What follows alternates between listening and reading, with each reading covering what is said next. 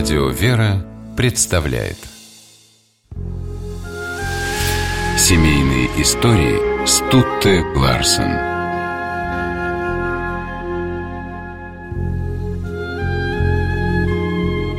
Без любви не случается ни песен, ни детей, любил говорить Эдуард Хиль.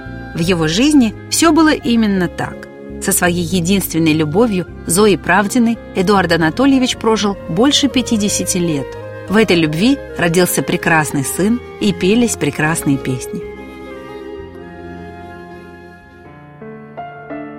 Эдуард и Зоя познакомились на сцене. Он, студент Ленинградской консерватории, пел в опере «Черное домино», а балерина Зоя танцевала в этом спектакле. Одной из ее задач было, держа Эдуарда за ухо, закружить его – Хиль говорил потом, вот взяла, закрутила и всю жизнь не отпускает. Они поженились в 1958 году. Поселились в Ленинграде, в коммунальной квартире у родителей Зои. Жили тесно, бедно и весело. Взяли рояль на прокат, сами смастерили себе кровать, приделав к матрасу ножки. Хорошо, что Хиль, который вырос в детском доме, многое умел делать своими руками. Когда к Эдуарду пришел громкий успех на эстраде и начались гастроли, супруга приняла решение оставить сцену.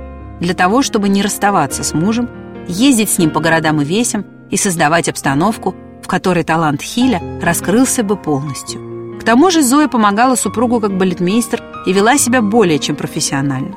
Личное оставляла дома, на гастролях существовали только рабочие отношения. Зоя Александровна Никогда не жалела о том, что отказалась от профессии ради мужа, а потом и ради сына. Семья жила прекрасно, ни в чем не нуждаясь, до распада Советского Союза. Но в 90-е пришлось туго. Концертов не было, денег тоже.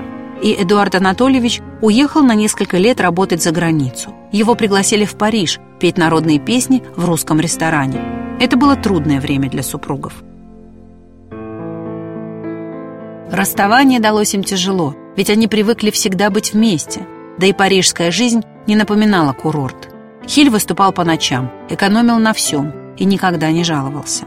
А просто работал ради самого дорогого, что у него было. Ради семьи. Супруги вообще не любили говорить о трудностях. «Жизнь полосатая. То едешь на ярмарку, то с ярмарки», говорил оптимист Эдуард Анатольевич. И был абсолютно прав. В 2010 году на него обрушилась новая волна популярности, его старую песню вокалист запел без преувеличения весь свет.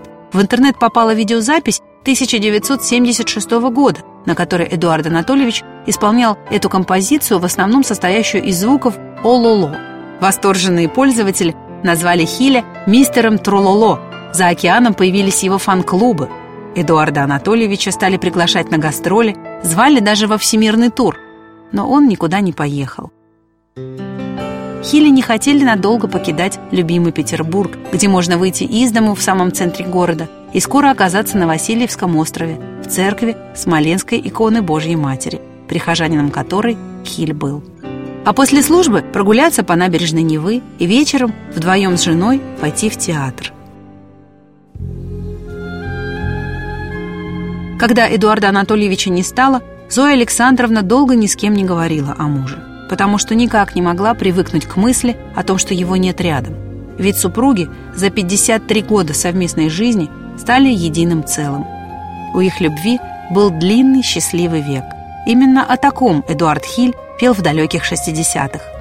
«Я не верю, что бывает у любви короткий век. Даже время отступает, если счастлив человек». Семейные истории –